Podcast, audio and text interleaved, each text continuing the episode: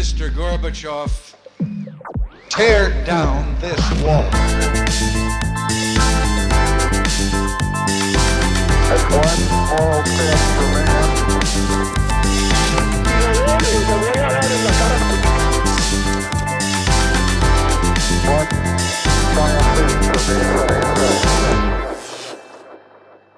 Hola, buenos días a todos y bienvenidos al primer programa de Acá Parchando.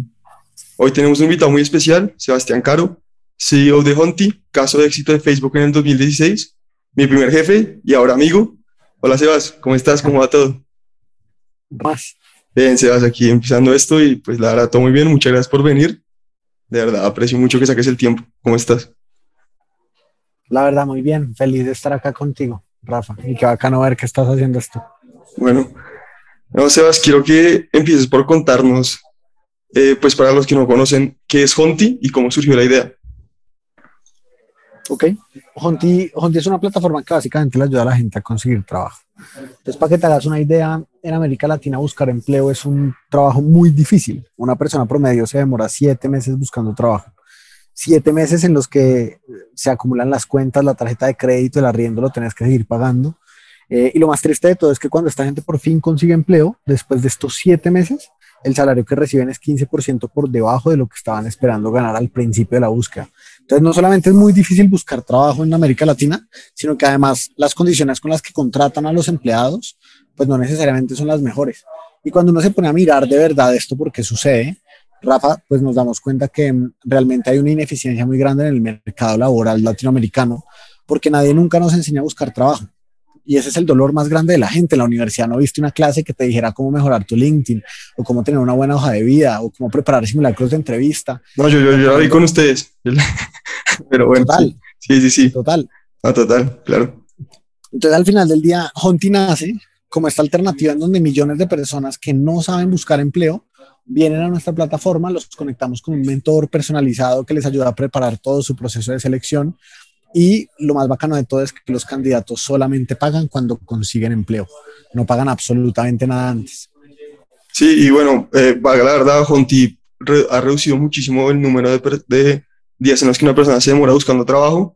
Cuando yo estaba, me acuerdo que se, se lograba en 50 días. No sé ahora cómo esté, Sí. pero eh, así es. Es- está igual. Así Sí. es. Bueno, Eh, bueno, Sebas, hace poquito fue noticia que ustedes recaudaron una ronda de inversión de, de 2.5 millones de dólares. Primero que todo, quiero felicitarte. Sé que se lo merecen porque pues eh, vi, vi todo de cerca y quisiera que nos... Imagínate, Estoy trabajando para preparar esa ronda. Sí, sí, sí, sí, sí, sí. Me estuve bien de cerca. Y bueno, quisiera que nos expliques cómo funciona el sistema de rondas de inversión en los startups, porque siempre vemos estas noticias, pero creo que la gente no tiene muy claro qué significa, qué, cuántas rondas hay y eso. Y quiero, me gustaría que tú que sabes mucho, explicaras un poquito de eso. Ok. Eh, bueno, no, entonces te voy a descomponer esta pregunta en varias partes, ¿no? Porque es una pregunta medio larga y compleja. Em, la primera ra- es, es el por qué las compañías de tecnología buscan inversión, ¿cierto? Entonces, básicamente nosotros tenemos un problema gigante que es el desempleo. Y nos tomamos el tiempo de hacer un experimento a muy pequeña escala para saber si nosotros éramos capaces de utilizar tecnología para ayudar a la gente a conseguir empleo más rápido. Cuando validamos este experimento, entonces cogemos a 10 personas, 5 amigos y le decimos, oiga, venga para acá, yo le ayudo a buscar empleo, lo voy a hacer esto, esto, esto y esto, y vamos a ver qué tanto más rápido puede buscar trabajo. Ahí nosotros ya tenemos un concepto probado. Sabemos que hay un modelo que funciona a una súper pequeña escala, pero si nosotros quisiéramos amplificar el impacto de, esa, pues, de ese experimento y no ayudarle a 10 o a 5 personas, sino ayudarle a 10 millones o a 5 millones de personas, necesitamos mucho capital detrás para poder crecer la operación, la tecnología y el servicio de cara a poder ayudarle a más personas. Entonces, la inversión de capital en una etapa como la que Honti recibió y para una startup como, como Honti, se utiliza para más que todo expandir y crecer. Expandir el equipo de tecnología, expandir el equipo de producto, de negocio, eh, etcétera, etcétera, etcétera. Entonces, haga el ejemplo perfecto para que te hagas una idea y lo puedas entender como en el mundo más tradicional yo siempre la pongo es como un tostado. Entonces, tú abres un tostado y un tostado te genera 50 millones de pesos colombianos en ventas al mes. Un tostado te, te cuesta operarlo 25 millones, más el arriendo, más todo, te cuesta 35 millones, pero vendiste 50. Te genera un tostado, te genera 15 millones de utilidad al mes. Pero un tostado no te da lo suficiente para abrir 500 tostados al tiempo en los siguientes 12 meses. Entonces tú ya sabes que el modelo funciona a muy pequeña escala, pero replicarlo te va a costar un montón de plata. Y cuando tú llegues a una escala en la que tienes 500 tostados regados por todo el país, vas a tener un negocio divino, con unas economics divinos, pero el paso entre 0 y 100 siempre es un paso bastante costoso. Entonces, estos, fondos se utilizan más que todo para poder expandirte, ¿cierto? Entonces, eso, eso por un lado. Ahora, ¿cómo funciona este ecosistema? El ecosistema de inversión de, de riesgo para startups de tecnología eh, está, está creciendo mucho en América Latina. Hay muchos fondos en Silicon Valley y en América Latina que están empezando a invertir cada vez más en este tipo de, pues, de compañías. Sí, creo que Colombia fue de los países, el segundo país que más recibió en capital de riesgo este año, el, el 2021, perdón. Así es, 20 billones de dólares entraron a América Latina en total solamente el año pasado. 20 billones de dólares. Esto es mucho, mucho dinero de fondos de Estados Unidos, de Europa, de Asia, que están empezando a ver en América Latina un hub de tecnología y que están empezando a ver muchos casos de éxito como Confío, como Kavak en México, como Nubank en Brasil, como Rappi en Colombia y muchas otras compañías que en verdad están creciendo a toda velocidad y que están mostrando que Latinoamérica es una región donde vale la pena invertir. Y eso está llamando la atención de los mejores fondos del mundo y de los mejores inversionistas del mundo. Entonces, cuando tú tienes el modelo y el concepto probado, y necesitas dinero para escalar y además estás atacando un, problema que con tecnología es muy grande, pero te lo puedes comer y descomponer en pedacitos, pues ahí el ejercicio es bastante sencillo. Entonces, si ya todo funciona y el negocio funciona, y lo que te hace falta es plata, pues lo primero que tienes que hacer es un deck de inversión. Entonces, esto es una presentación con 20 slides en el que pones cuál es el problema que estás solucionando, la solución, la atracción que tienes, el equipo que está detrás y literal la forma en la que vas a vender tu compañía. ¿Y es tipo Shark Tank un poquito o no? Eh, no, no, Shark Tank al final del día es un show muy bacano, pero, pero no. Pero no, nada que ver. Acá, tú no tienes a cinco inversionistas enfrente, tú tienes a, a un inversionista que es brillante que es una persona que entiende, tal vez no entiende tu negocio a como a la perfección, pero entiende muy bien de negocios. Entonces es gente que te hace una, dos, tres, diez preguntas súper inteligentes, que se reúne contigo más de una vez. O sea, no, no es en cinco minutos te hago el pitch y a los diez minutos me, me diste un cheque, no. Acá es gente que se reúne contigo, habla, te hace preguntas, mira el Excel, mira lo que has hecho, mira los resultados, habla con tus clientes, les pregunta si todo es tan bonito como tú lo pintas, mira tu producto te, te, te, miran con lupa, literalmente. Sacan la lupa y empiezan a ver qué está bien, qué está mal, qué hay que mejorar. Sobre lo que está bien, te felicitan. Sobre lo que está mal, te preguntan por qué. Y sobre lo que hay que mejorar, te preguntan cuál es el plan de acción para mejorarlo. Y al final, después de que te reuniste con decenas de fondos, un par de fondos te dicen, ¿sabe que sí? Me hace mucho sentido lo que están haciendo. Me gusta el equipo, me gusta el producto, me gusta la solución y el problema es gigante. Venga, les doy plata.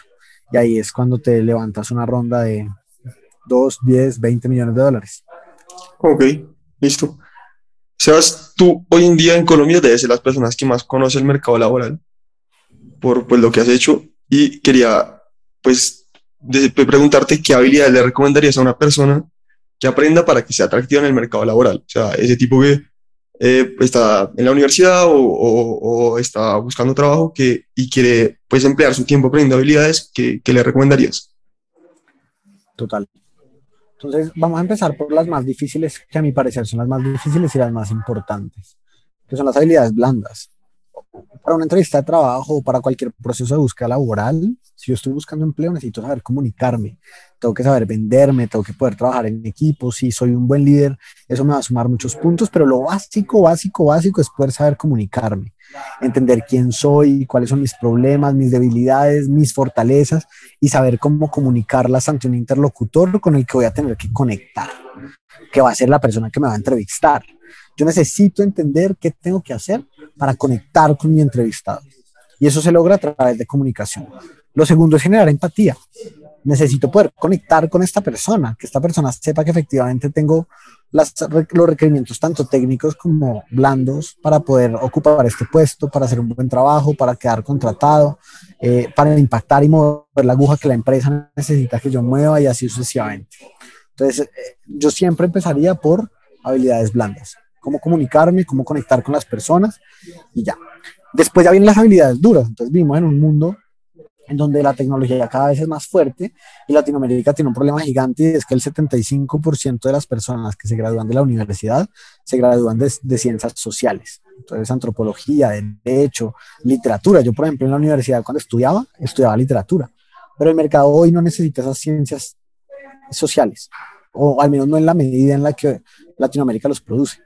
Para que te hagas una idea, en, en, en, en China, eh, la torta es todo lo contrario. El 75% de la gente que se gradúa de la universidad lo hace de carreras STEM, ciencia, tecnología, matemáticas, física, etcétera, etcétera, etcétera.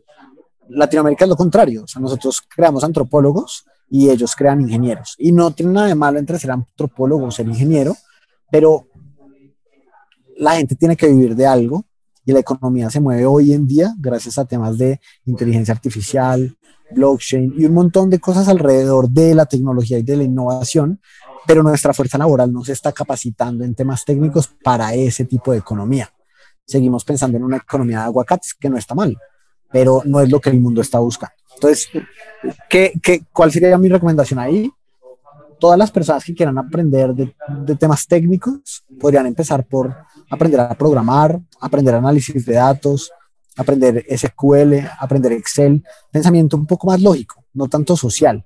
Hay un libro muy bacano, Rafa, que se llama Basta de Historias, lo escribió Andrés Oppenheimer, y el man diagnostica el tamaño del reto que enfrentamos en América Latina. Y él básicamente su conclusión es, Latinoamérica, la razón por la que el 75% de los profesionales que graduamos son de ciencias sociales es porque estamos obsesionados con nuestro pasado con entender por qué somos lo que somos en lugar de construir el futuro. Y este man hace una comparación de las economías y los sistemas educativos de países como Singapur, Corea del, Sur, eh, China, Estados Unidos, Israel, Finlandia, muchos países relativamente avanzados en términos educativos, y se da cuenta que el, el foco detrás de todo es que a los niños en Singapur o en Finlandia, desde muy chiquitos, los hacen apreciar la ciencia y verla como algo sexy.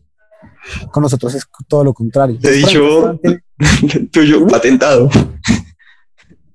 Mm, pero es verdad. El, el, man habla de un, de, un, de un, estudio muy bacano, pues no es un estudio, es, es como una realidad triste, pero es muy bacano, porque el man dice, hay una ciencia, la, la, la, la feria de ciencias de high schools del mundo más grande, todos los países mandan un representante. Y esto es algo real y hace como dos años se hizo en Israel. Entonces, mientras Estados Unidos manda la cura o una vacuna, una posible vacuna, esto es desarrollado en high schools, ¿no? En, bachilleratos. Entonces, Estados Unidos manda un premio de un proyecto de un estudiante de último grado de bachillerato que quiere hacer una vacuna contra una enfermedad, no es el COVID, es otra enfermedad. Eh, Israel muestra cómo un niño también de bachillerato quiere construir robots, nanorobots que curen las arterias y que las limpien en el ser humano. Argentina manda un ensayo de por qué Eva Perón eh, afectó la economía de, de, Argentina durante los 20 años siguientes de, de, de, ser como de estar al mando de la nación. Entonces la concepción de ciencia varía dependiendo de cada uno de los países. Okay. Pero lo triste es que, y esto es una historia real, ¿no? O sea, la, concepción, la concepción de ciencia varía de, de, país en país. Entonces, en Israel, la ciencia es innovar con robots y crear el futuro. En Argentina, la ciencia es estudiar el pasado y entender por qué el pasado nos dejó jodidos. Hay un, hay un tipo muy interesante que se llama Naval Ravikant, que no sé si lo has oído, tipo que fue inversionista ángel en Uber eh, y que no. generó mucha plata eh, invirtiendo en empresas de compañías, y él dice que siempre que una ciencia tenga la palabra social después, hay que ser bastante escéptico de ella y de lo que hace, porque pues contradice un poquito eso, y bueno, eso es muy recomendado. Eh, Sebas, hay un tema muy interesante hoy en día en el que yo considero que muy poca gente sabe y que, y que como que debería, y quisiera que nos contaras un poquito de eso, que es el desarrollo de software sin código. Si mi hermano no trabajara en esto, pues yo nunca hubiera sabido qué era y me encantaría que, pues tú que sabes mucho más que yo, se lo explicaras a la gente y le contaras pues las posibilidades que hay con esto. El, el carajo. Entonces, vamos a mucho más atrás para explicarte bien qué significa lo que está pasando en el mundo hoy en día. Entonces, por allá en 1500, no sé qué, creo que fue 1560, eh, un man, Alex Gutenberg, creo que se llamaba, puedo estar equivocado, se inventó la imprenta. Antes de la imprenta, leer era carísimo, nadie podía pagar un libro, era imposible. Este man se inventa la imprenta y después de eso los libros los empiezan a vender en cada esquina. Entonces, eh, a eso se le llama un Gutenberg Moment, que fue el primer momento de la historia en que se democratizó el acceso a la información. Hoy se cree que el mundo está viviendo cerca de 30, 40 Gutenberg Moments al tiempo, porque en cada esquina están saliendo nuevas tecnologías que están disrumpiendo, descentralizando y democratizando el acceso de las personas que antes no tenían acceso a información, ahora sí lo tienen. El no code es, es, es un movimiento gigante en el mundo que está pensado para hacer eso. Ya que voy con esto. A echar código, desarrollar una plataforma como Uber hace 10 años, pues era carísimo porque tenías que contratar a un desarrollador al que le tenías que pagar un montón de plata, que tenía que entender qué carajos era Python o Java o lo que sea, y que tenía que desarrollar y echar códigos rarísimos en una pantalla para inventarse algo que hiciera algo más crack. Entonces eso era un trabajo de genios. Literal, era un trabajo de genios. Em, hoy en día no es tan difícil. Hay plataformas, hay muchas plataformas, Webflow, Bobble es una que nosotros hemos utilizado, que básicamente te permiten construir un Uber sin echar una sola línea de código, dibujando pantallitas y construyendo flujos. Regla número uno, regla número dos, pero de una forma muy, muy sencilla. Esto que está haciendo, esto está permitiendo que cualquier persona en el mundo con acceso a Internet pueda construir plataformas súper complejas como Airbnb, como Uber, como Shopify, como WhatsApp, sin echar una sola línea de código y muchísimo más rápido. Obviamente esto nos sirve, o sea, sirve mucho para construir de cero a uno proyectos que yo quiera validar, prototipos. Cuando nosotros construimos todo dentro de Bobble, que es una de estas herramientas no code, sin código, eh, pensamos que nos iba a servir para el resto de la vida realmente nos sirvió mucho para pasar de 0 a 1, pero ahora que estamos pasando de 1 a 100 y que estamos abriendo países y creciendo a toda velocidad, ya es momento de traer desarrolladores de verdad y construir toda una tecnología propia. Pero hasta entonces, nosotros somos un negocio que ha levantado 2 millones de dólares, tenemos más de 100 empleados y hasta hoy seguimos operando sobre no code, todo. Entonces esto te da un poquito la magnitud la idea del impacto que puede tener estas tecnologías en el mundo, porque básicamente están permitiendo que todo el mundo pueda desarrollar sin saber desarrollar.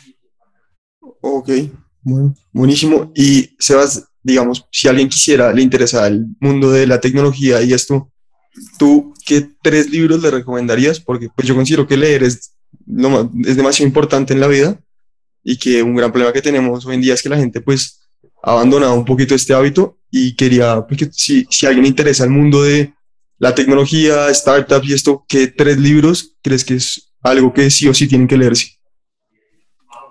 Wow, a mí me encanta leer, entonces resumirlo a tres es bien difícil. Pero, Cinco si quieres, Sebas, no pasa nada. Pero, pero, pero, por ejemplo, a ver, si crees, si quieres saber un poquito el mundo hacia dónde va, eh, te puedes empezar leyendo. Hay uno muy bacano que, que, que, me gusta mucho que se llama Homodeus de Harari, que es un poquito una visión medio loca de un señor que ha estudiado durante muchos años en dónde estamos y cómo llegamos hasta acá.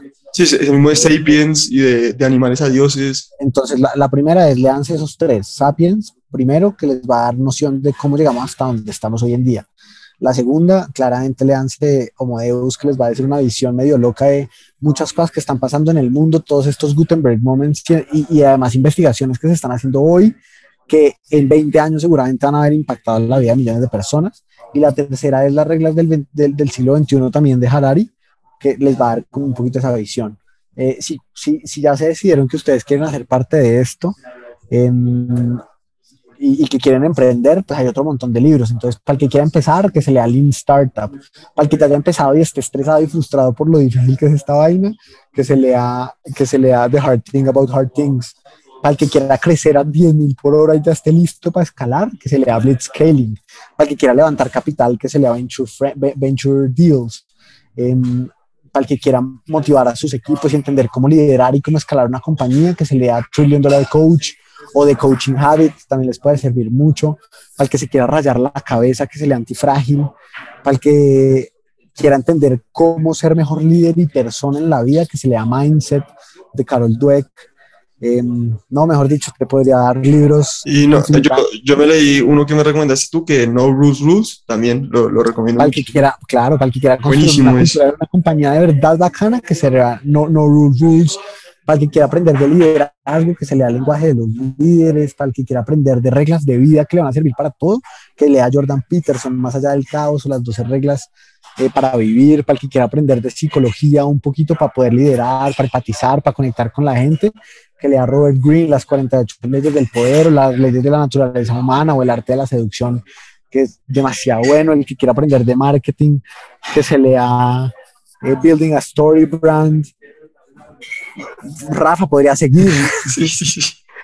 Bueno, Sebas, eh, tu historia pues, es muy interesante. Tú empezaste con una floristería en la universidad fuiste caso de éxito de, de Facebook, ahí que, que, no, yo cuando estaba trabajando no sabía, pero ahorita que te investigué, pues eh, no, no sabía todas estas cosas de ti. Y pues ya que tú has sido emprendedor desde chiquito, quería saber qué, pues, qué consejo le darías a un emprendedor, a alguien que quiere emprender, tanto el que quiere montar próximo startup, el próximo hunting en Colombia, o el que quiere montar un restaurante. Tú que lo has hecho, has hecho mucho, que, como que, ¿cuál es el principal consejo que le darías? Hablando de libros y hablando de consejos, imagínate que me estoy leyendo un libro muy bacano, marica, que se llama Más allá del caos, es de Jordan Peterson, que es un sí, psicoanalista. me lo leí, me lo leí, sí, me lo leí, me lo leí. El, de, este man, ¿El de qué? Me lo leí, yo también, me lo leí. Bueno, y este man, eh, hay un capítulo que se llama Imagina quién podría ser y pon todo tu empeño en serlo. Y mi consejo es el siguiente, es un pedazo del libro que te lo va a leer, que dice así, para estar a la altura de las circunstancias hay que atreverse. Eso muchas veces significa serruchar la rama sobre la que estamos parados, solamente así aprenderemos a volar. Por eso proponte algo, elige la mejor meta que se te ocurra e intenta alcanzarla aunque te tambalees.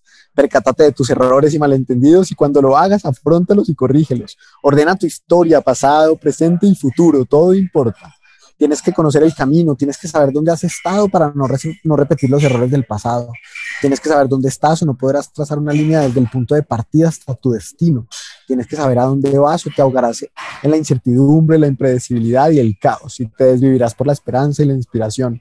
Para bien o para mal estás de viaje, estás en una aventura y más vale que tu mapa sea exacto. Decídete afrontar lo que te bloquea el paso. El paso es el camino de la vida, el trascendental camino de la vida el camino estrecho y sinuoso que recorre la mismísima frontera entre orden y caos, el camino que al ser transitado equilibra ambos conceptos. Proponte algo profundo, noble y excelso. Si a medio camino encuentras una vía mejor, cambia de rumbo, pero ten cuidado. No es fácil distinguir entre cambiar de senda y rendirse. Aquí te dejo una pista. Si el nuevo camino que han descubierto después de aprender lo que tenías que aprender parece más accidentado y difícil, puedes estar bastante seguro que no te estás engañando a ti ni traicionando a ti mismo al cambiar de opinión. De este modo avanzarás zigzagueando. No es la mejor manera de avanzar ni la más rápida, pero no hay alternativa real dado que tus objetivos tendrán que cambiar a medida que los persigas. Verás que vas dando tumbo a lo largo, a lo largo del tiempo, gradual y elegantemente para apuntar cada vez con mayor precisión a ese puntico de la X, a la X que marca el lugar, el blanco de la diana, el centro de la cruz. Perseguirás un objetivo que se mueve y que se aleja se mueve porque la primera vez nunca serás lo bastante sabio para apuntar en la dirección correcta y se aleja porque por más cerca que estés de perfeccionar lo que estás haciendo en un momento dado, se abrirán ante ti los nuevos horizontes de la posible perfección. Con todo, la disciplina y la transformación te impulsarán inexorablemente hacia adelante. Con voluntad y con suerte encontrarás una historia significativa y fructífera que mejorará con el tiempo y que quizá incluso te brinde algo más que unos pocos momentos de alegría y satisfacción. Con voluntad y con suerte serás el héroe de esta historia, el peregrino disciplinado, el transformador creativo y el benefactor de tu familia y de la sociedad en general. En fin, imagina quién podría ser y pon todo tu empeño en serlo. Digamos. Ese es el consejo. Ok, listo. Bueno, Sebas, no, darte las gracias por venir. La verdad, la pasé muy, como la pasé muy rico contigo. Muchas gracias por, siempre se aprende mucho cuando se habla contigo y no, muchísimas gracias por todo, Sebas. Bueno, no, Rafa, cuídate mucho. Lo mismo, que estés bien. Chao. Chao. Tear down this wall. one small step